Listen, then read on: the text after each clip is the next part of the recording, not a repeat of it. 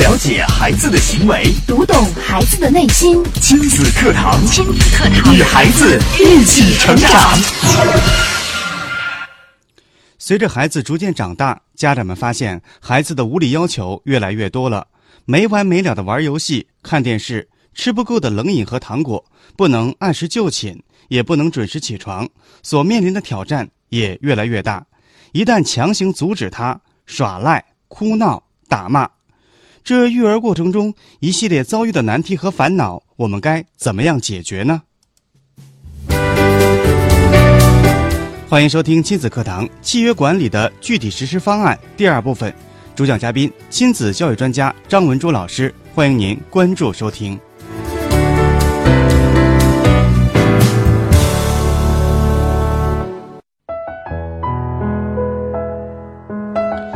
节目的开始，我们首先来有请张老师。张老师您好。大家好，博文好。张老师，契约管理其实是一个非常大的范畴，在上期节目当中呢，您告诉我们电子产品的契约管理，那么本期节目您要讲哪些方面呢？那么今天呢，我主要要讲的是零花钱的问题。零花钱啊，那么我们可能在我们一会儿节目的后半段，我会再把上一期的我们的关于电子产品，可能有些大孩子，一些具体方法再跟家长们再说一下。那么今天呢，主要是以零花钱为主。那么很多家长呢都知道哦，我们那个孩子哈，每天从幼儿园出来，从小哈，到了小学也好，然后初中、高中、大学，甚至是结了婚，有的工作了，还会问家里人要钱。那这个要钱我们该怎么给呢？那么我们那么先从小的孩子说起啊，因为我们的孩子，如果现在有的亲子课堂的听众朋友们，您的孩子还小，那您现在就实施，那一定不会出现以后的那个问题啊。那么这个零花钱呢，其实跟我们的这个财商教育也非常的有关联的啊。如果一个孩子从小到大，你给他的钱是没有节制的，那么他长大了会有家长会这样说哈，我们经常会听到，哎呀，我们孩子呀，根本就不知道我们挣钱的辛苦呀，花钱如流水呀，没有钱了就问我要，这就是小时候没有真正的去契约管理零花钱的问题。对，长大之后就随便的花钱。对，衣来伸手，饭来张口，还问爸爸妈妈的要着再花。对，还有一部分孩子呢，会体现出哪种概念呢？就是我没有花钱的概念，因为我没有钱，我从小到大爸爸妈妈都没有给我过钱，我不知道该怎么花。给了我10块钱，我出门就丢了。或者是我终于工作了，我有钱了，甚至有的父母把工资要走，是不让孩子自己支配的。对，别看孩子都那么大了，20-20岁了，但是很多家长依然觉得不能放手，把孩子的工资还要控制在手里，因为家长美其名曰说，如果我不帮他看住他的钱，他一定会把钱给花掉。对，而且有些爸爸妈妈是不放心，孩子已经长得很大了，像我身边有很多朋友们，他们的工资依然是交给妈妈来管理的。对，就是妈妈每个月给他发零花钱。对，现在才想起来实施零花钱的这个契约哈。那么零花钱到底有多重要呢？我们接下来就一点一点的给大家讲哈。那么从我们孩子一旦有了意识哈，就是我记得我印象中我的2个宝贝是，在1岁多。会说话了，会走路了，出去玩的时候，他就会看到琳琅满目的商品啊，到了超市就会看到，这个那个，但是他那个时候还没有买的概念啊，他那个时候就知道，我要这个，我要那个。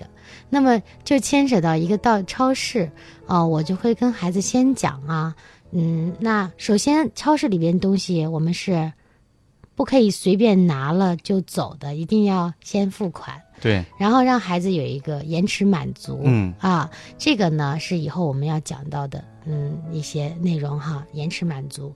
那么跟孩子说好这些了以后，他因为他才1岁多一点，他根本不了解钱是什么概念啊、我只知道哦，这个东西妈妈说了不可以随便拿，我要交钱。然后你可以让孩子拿着以后跑到柜台就要等待。他很多孩子会第一次跑到超市拿到东西就要打开，要打开。那么要教给孩子，我们一定要交了钱才能打开啊。那么在那耐心的等待的时候呢，你可以教孩子看价签儿啊，先看一下哦，这个东西到底是多少钱？那不，尽管他是1岁多哈，你不用管那个他到底听得懂还是听不懂。对，只管跟孩子讲，可能你讲的多了，他自然就有这个概念了啊。你跟他说啊，这个你看，这个是3块，这个是3元，我们一会儿交钱了啊。那给钱给那个售货员的时候，跟他说，妈妈交钱啦，你看啊，我们要交了钱，然后现在问问阿姨可不可以吃了，然后肯定是那个服务员肯定会跟那个孩子说可以了。那孩子这会儿很开心的就知道哦，我要等待交了钱才能吃这个东西。那么你去的多了，孩子只要走到那个超市门口，他就知道那个里边有东西卖啊。他就会慢慢的跟妈妈提出来，我要买个东西。对，然后甚至在家里也会说，我想出去买个东西。这个时候呢，因为孩子他每天，他因为他尝到那个买东西的甜头了啊，他会每天都会想着要买一个东西。那么很多的家长，包括老人呢，都会说不行，整天买东西，一出门就买东西，每天都要买，看见什么都要买。对，看见什么就像博文说的，看见什么买什么。那从这个时候你就开始可以给他立契约了。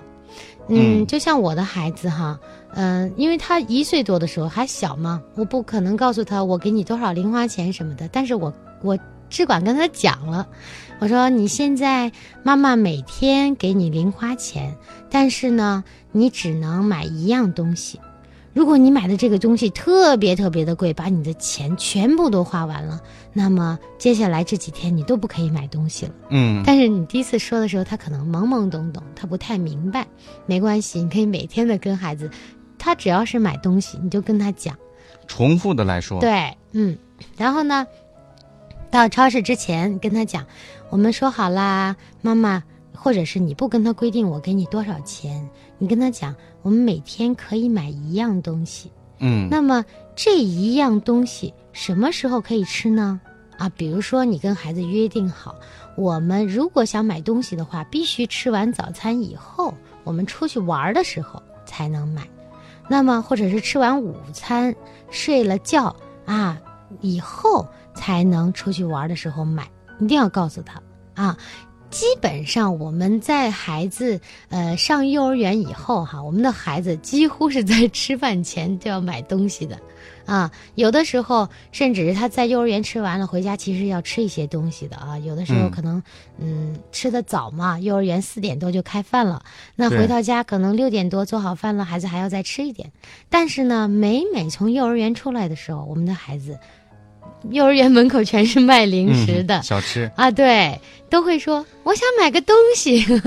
甚至还有的幼儿园门口有卖那个大型玩具的啊，有人直接把玩具摆出来卖，那孩子看到了他根本经不起那个诱惑的，他一定会去看了以后，那个卖东西的人就会想尽办法让孩子买啊。对，首先他那个玩具工作起来在动，对，会特别吸引孩子的注意力。孩子一看就想要。对，而且别的孩子买完之后，这个孩子心就会很心动，我也想要妈妈。那么我们等一会儿说这个幼儿园怎么办啊。那么接下来呢，我们的孩子他到了超市，你告诉他我们只能买一样啊。因为我们有很多动画片里边也是说啊，跟妈妈约定好啦，然后你教他唱首歌嘛啊，唱首歌，然后说我们两个约定好啦，这个就是约定歌啊，我们两个今天只能买一样东西啊，尽管另外一样孩子非常喜欢，你也看起来非常喜欢，有的时候是家长没有克制住自己，他觉得呀孩子真的是很想要，不给他买多可怜呢。对，觉得对不起孩子。对对，然后甚至觉得呀，不就1块钱的东西吗？无所谓了。哎呀，再买一个，再买一个。那其实你因为这1块钱、2块钱，甚至可能是5块、10块的，那么你给孩子第一次立的规矩就打破了，一定不能打破这个规矩啊！第一次给孩子买东西的时候，就要想好啊，我今天啊，我不管其他东西他再喜欢。不管他再闹再怎么样，我只买一样，提前跟孩子说好。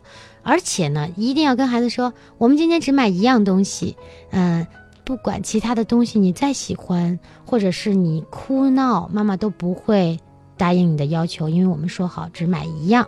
那么另外一样东西怎么办呢？我们可以等着明天再买啊，跟孩子说好。好，我们就到了超市，会出现什么样的情况吗？还会出现孩子哭呀闹呀，根本就不带听你的。对，这种情况在超市里面的玩具那个柜台附近是经常常见的。对对对，那么这个时候怎么办呢？这个时候不管你的孩子大呀小呀多少次了，之前你没有实施过还好啊什么的，那你就跟孩子说，你现在要哭是吧？哦，那我走啦。然后你就悄悄地藏起来，你就看他怎么办。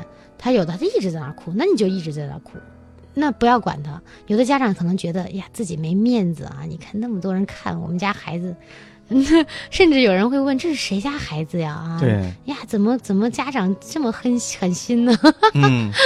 那我也做过一件事情啊，那个我们也好像很多年前也看到过一个国外的一个公益广告啊。那么就是孩子躺在地上哭闹，然后家长你就可以这样说哈，我就说哎这谁家孩子呀？我也跟别人一起。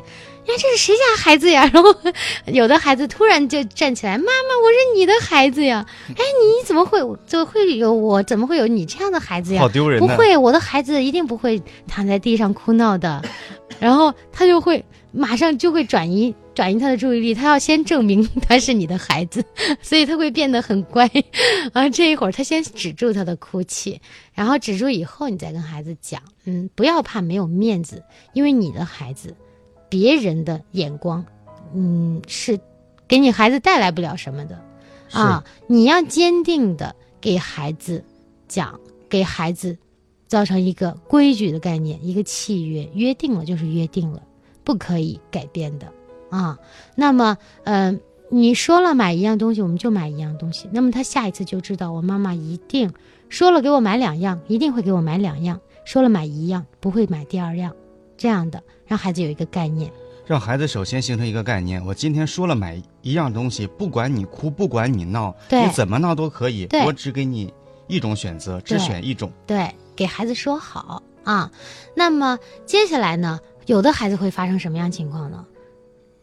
随便拿超市里的东西扔。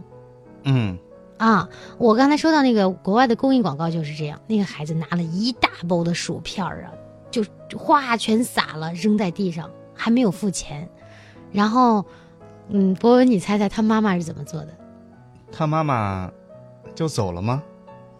他妈妈拿起了更大的一包薯片，在他面前摔，就是在那个购物车上把那个袋子摔破，然后洒了满车。孩子当时就傻了。哦，他把这个行为展示给孩子，你不是砸吗？我砸给你看呢。后来孩子傻了，说：“哎，这怎么回事？我妈妈好丢人呢，怎么会做这种动作？”对对，因为刚才孩子他是这么做的，他不知道刚才他是什么样子，他也不知道会造成什么后果。他看到妈妈的时候，他其实会有意识呀。我刚才做的好像不太好，也不太对。这个时候妈妈完全可以叫来服务人员，然后不好意思啊，给你扫一扫，然后把这2包薯条的钱付了，依然不买东西走。要坚定。很多的家长都会说，哎呀，你不知道呀，我要是不给他买东西呀，他就闹呀，我要是不答应他什么条件呀，他就在地上打滚啊。我觉得是你家长愿意让他打滚。所以说生活当中我们在遇到孩子哭闹的情况是比较多的，家长们如何来表现来引导孩子是很重要的。就像张老师刚才说的是一样的，首先你先离开，远远的看着孩子，看他是什么样的表现。第二种，可能很多家长做起来有点难，如果说他要哭他要闹的话，你可以拿一种你也哭闹同样的形式来表现出来，你能做到吗？反正我就这么做过。不过我的孩子还好啊，就是我会跟他开玩笑，就一开始的时候啊，买东西他也会啊，我要买，然后我也会跟他说啊，我不要买。然后他就妈妈你为什么哭呀？我就只管跟他一起啊，其实他会觉得挺好玩的，到最后啊，而且呢，其实一开始你给第一次给孩子做这样的事情契约的时候，你坚定一点，不会产生多么坏的效果。是，你如果每一次都是妥协，那么会愈演愈烈。你现在都已经根本就无法再跟孩子达成契约了，不管你用什么样的方法，你走也好，你跟他说什么也好，他就觉得妈妈一定会妥协的。对。所以家长从第一次要狠下来心啊！如果你现在已经有好多次了，那你从当下，从现在这一刻要狠下来心，当然不是说很严厉很厉害的，就是你要跟孩子去说，你要跟他讲哦，从现在开始妈妈是不会再像原来那样做了啊。那么从幼儿园出来也是的，同样的，刚才我们说到从幼儿园出来，他其实幼儿园3岁多了，孩子已经能够独立的思考了，那你就告诉他，孩子，妈妈现在每天给你2块钱零花钱，那么一星期有7天，那么一星期7天呢，你就有14块钱。14块钱是多少呢？你回家把硬币1、2、3、4、5、6、7、8、9、10给他数14个，他会觉得啊，好多的钱呢，能做14次摇摇。你要告诉他，他概念里边做摇摇就是一次花钱的过程。你要告诉他能做14次摇摇，多不多呀？真多呀。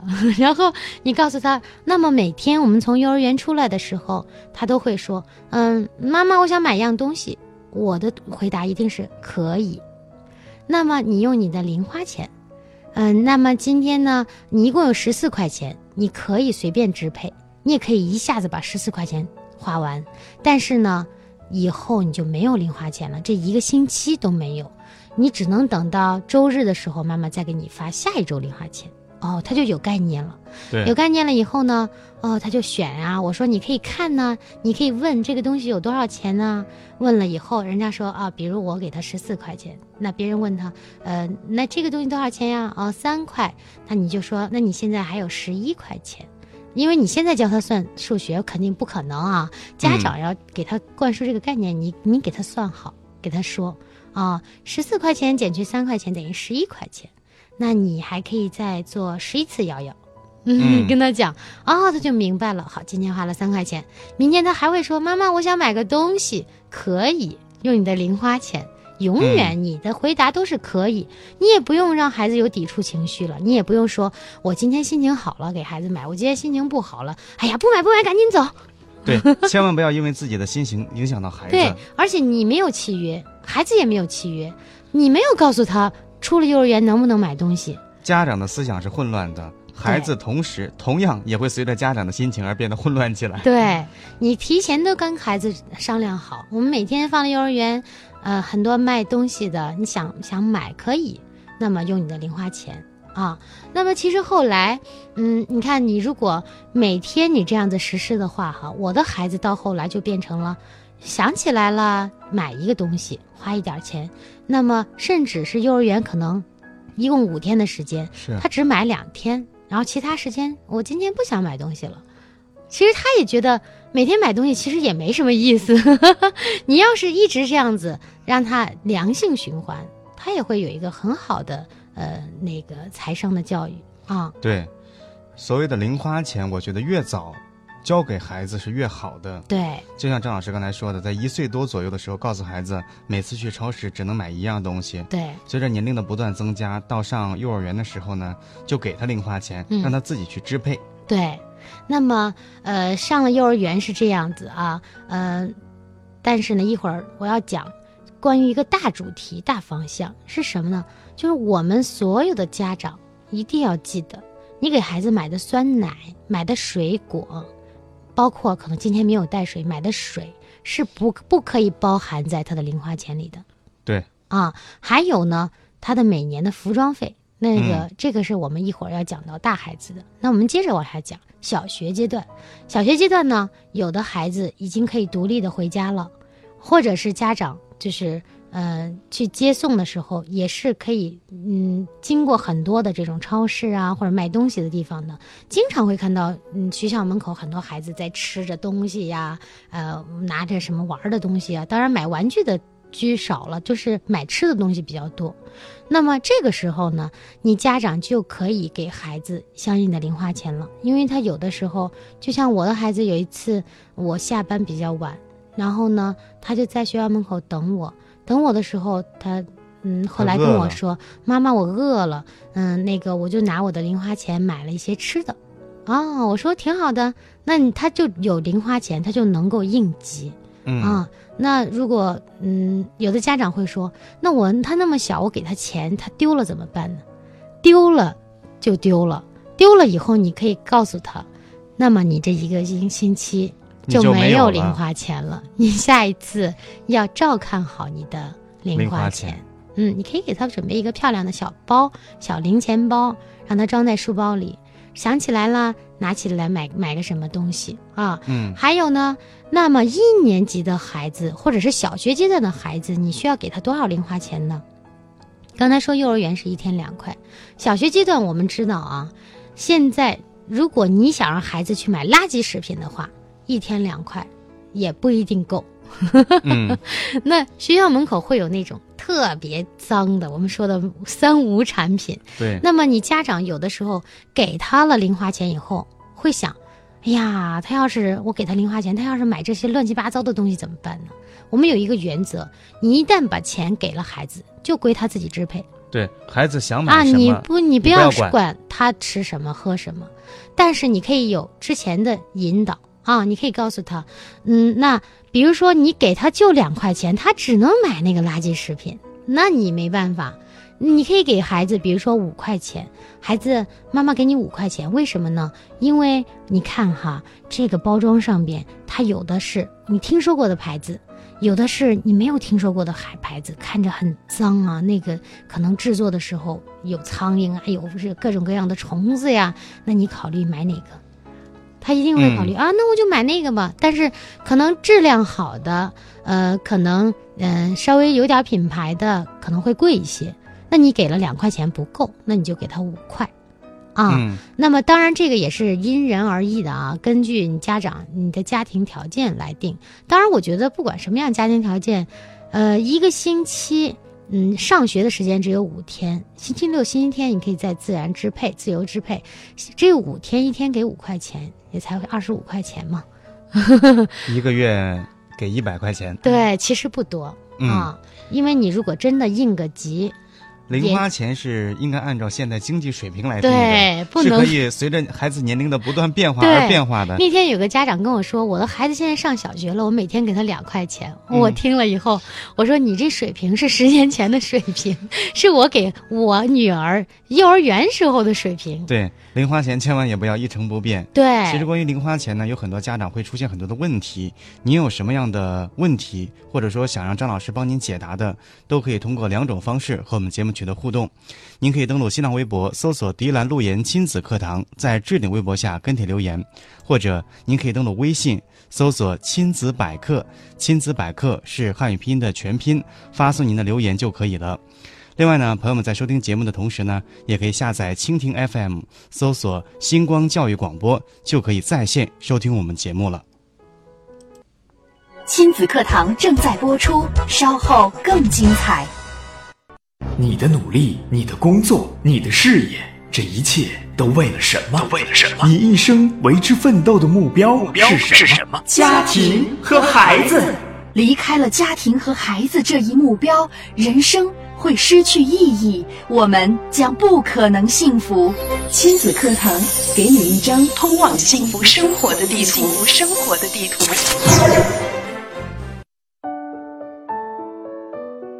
欢迎回到亲子课堂。今天的张文珠老师在节目当中跟大家分享的话题是零花钱的契约管理。刚才张老师给我们讲了很多，孩子们在1岁以后就要开始慢慢的规划他的零花钱了。那么刚才我们说到小学阶段，我们现在要说到我们的初高中阶段嘛。初高中阶段的孩子呢，就会他的零花钱花在哪儿了呢？其实很少花在就是真正的买个玩具呀，或者买个吃的呀，这个时候就是加餐也好，或者你给孩子的这个急用钱是不可以算在零花钱里边的，因为初中了、高中了，孩子很多就是在住校也好，或者是在上完晚自习回家的路上，或者是上晚自习和这个放学之间的时间，他们是需要吃一些东西。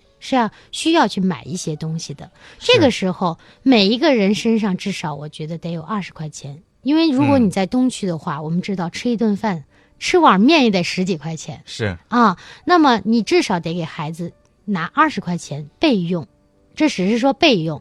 其他的零花钱干什么呢？很多的孩子现在已经有手机了，他会用来充电话费。那很多家长怎么说呢？哎呀，我们孩子呀，整天那个电话费呀都打不完呢，整天问我要钱充电话费。那就是这个时候就来了，家长没有给孩子零花钱所造成的。这个时候，那问题就来了嘛？你可以给他约定好，我的零花钱是给你干什么用的？好，你初中了，现在大了，你的吃饭20块钱是你每天吃饭用的。好，那么你还可以。有一部分零花钱是专门用来你交你的电话费，你给同学买礼物，现在同学过生日都会互赠礼物。那么之前呢，你看我们在就是我们的优势训练营里边哈，你看我们去草原也好啊，包括今年我们要去海边啊，我们以往的经验哈，有些孩子去那么远的地方哈，家里人居然只给了几十块钱够吗？一点都不够呀！你哪怕，但是有的家长他很明智啊，因为孩子可能有点小啊，给老师。那么对，给老师。那给我了以后，我给他保管了以后呢，我就会在适当的时间跟孩子们说，哎，我们今天可以给爸爸妈妈买一些礼物带回去，你们想买什么我们就去，而且我会教给孩子，我说我们今天要货比三家。而不是说我们进去一家店，因为我们毕竟不是旅行社带着别人去购物嘛。我要是跟孩子讲的就是，我们去这几家店，他可能都会有同样的东西，你要去问这个东西多少钱，你要去看它好还是坏。好，在这个之前我都会给孩子们做功课，做完功课以后，孩子们我知道了，然后我会告诉他，你要把你的钱平均分配。因为你自己想买什么，你想给爸爸买什么，想给妈妈买什么，甚至可能会给爷爷奶奶、姥姥姥爷买什么，那么你要计划好。你一下子你自己的东西花了，你带了200块钱，你自己的东西花了100，那么剩了100，你可能就得慢慢的平均分配。如果你带了100，你自己的东西花了100，那你接下来你什么都买不成了。那么有的孩子他会很好的实施，有的孩子会不实施，就是像我们所说的一样，全部花掉了以后呢，他就看着别的孩子，哎呀，你们怎么还有钱呢？哎呀，你怎么又买了个这个，又买了那个？有的孩子会计划，那他就我买了这些东西，而且计划的又好又省啊，那个还能剩一些钱装在自己兜里，看有什么零食，我还可以再买点什么特产零食吃呵呵很多孩子都是就是他们是通过这个我们出去玩啊，或者是老师啊或者家长给他们经常灌输，他才会有这种财商的意识，不然的话他完全无概念。我们那个训练营里边，甚至有孩子是，妈妈把钱直接给他了，等到我们该买东西的时候，钱丢了，怎么办呢？后来我呢，当然我带着孩子先去跟他讲哈，你遇到这样事情你该怎么办？首先呢，你在哪儿丢的，你要回忆。哦，你出门的时候在寝室你有没有带钱啊？哦，带着呢。好，那你是在这个进这个店之前丢的呢，还是在进店之后丢的呢？哦，他是在进店之后。那好，我们就找到这个老板，问一下监控在哪儿，然后我们看监控，后来看监控也没有啊。嗯，但是这个孩子很失落呀。但是像这种情况，因为他毕竟是第一次出远门哈，跟着我们，他丢了。如果是在家的时候丢个10块20块，我觉得是可以给他一次那个经验教训的，让孩子记住。那么如果在外边，那一次我就选择了，我把我自己的钱拿出来，当然我没有告诉他这是我的钱。我跟他说，哎，找到了，我就把我的100块钱给他了，然后他觉得还不至于那么内疚，但是他能记得住这一次，真的，因为这100块钱，我们找到老板，又去看监控，然后又到车上找了很多地方，都是自己没有好好保管这100块钱。最后他又认为他找到了，他很小心的买了一样东西，还剩了一些钱装在自己兜里。我觉得对孩子来说，这也是一个财富，他人生中的一个过程的财富。那么，还有呢，是什么呢？还有就是我们接下来，你看大一点的孩子，我说到了初高中的孩子，他需要，就是电话费，然后给孩子的就是给学生之前买的礼物的费用。那么还有我说的给孩子的一些急用的钱，吃饭的钱啊。那接下来呢，孩子的从小到大的服装费，你是一定不可以计算在零花钱内的。那么但是呢，你可以计算在哪个钱里边呢？计算在你的压岁钱，就是过年的时候，很多家长会大把的给压岁钱。其实那个压岁钱呢，也等于是换钱，你也给了别人家的孩子，别人家的那个家长也会给你的孩子。那么这个时候呢，很多家长会说，你那个压岁钱给我，都是我给别人换的钱。那孩子会觉得很奇怪啊，为什么给我了又给你啊，搞不清楚。那么你可以把这笔钱运用在巧妙的地方。比如你可以跟他说，那么我们今年比如压岁钱有5000块钱，那么这5000块钱，妈妈告诉你，我们拿出一部分买书啊，你想看的书啊，你想买的玩具什么的之类的，然后另外一部分用来买你的服装。你把这一大笔钱就开销出去了，给孩子计划好。如果那个你要带他去买东西，买衣服，当然这个钱你要拿着，这是大钱，你要跟孩子说，这个钱妈妈帮你掌握，你可以记账，但是呢，我帮你掌握，然后也可以给孩子办一张卡。那买了以后，买这双鞋，如果这双鞋呢，名牌嘛，现在很多孩子爱买名牌，这双鞋比如说800块钱，好，你现在呢，你的压岁钱有5000，那减去800，因为大了嘛，你让他自己算。小的时候你可以帮他算，那还有多少？4200，你自己考虑。你现在这是只是一个月，你花了800，那10个月你可能就得花8000。那你考虑一下，你这是一双鞋，怎么样来分配这剩下的钱呢？对呀，那他可能就会想，哎，就是啊，怎么办呢？还想穿名牌。当然，我们不是说让孩子穿那个破衣烂衫啊，你就可以带孩子在打折的时候。因为孩子不要让他追求我要买新款，我要买什么什么，衣服就是质量好，然后穿着舒服，鞋子也是质量好，穿着舒服。因为男孩子可能穿鞋比较费啊，经常会换，所以没有什么新款不新款，带孩子去控制打折啊，这个打折了，或者是你想买那个不打折的可以，但是你就其他的东西你可能就得控制一下了。跟孩子这样子交流。跟孩子一点一点的把钱分配清楚，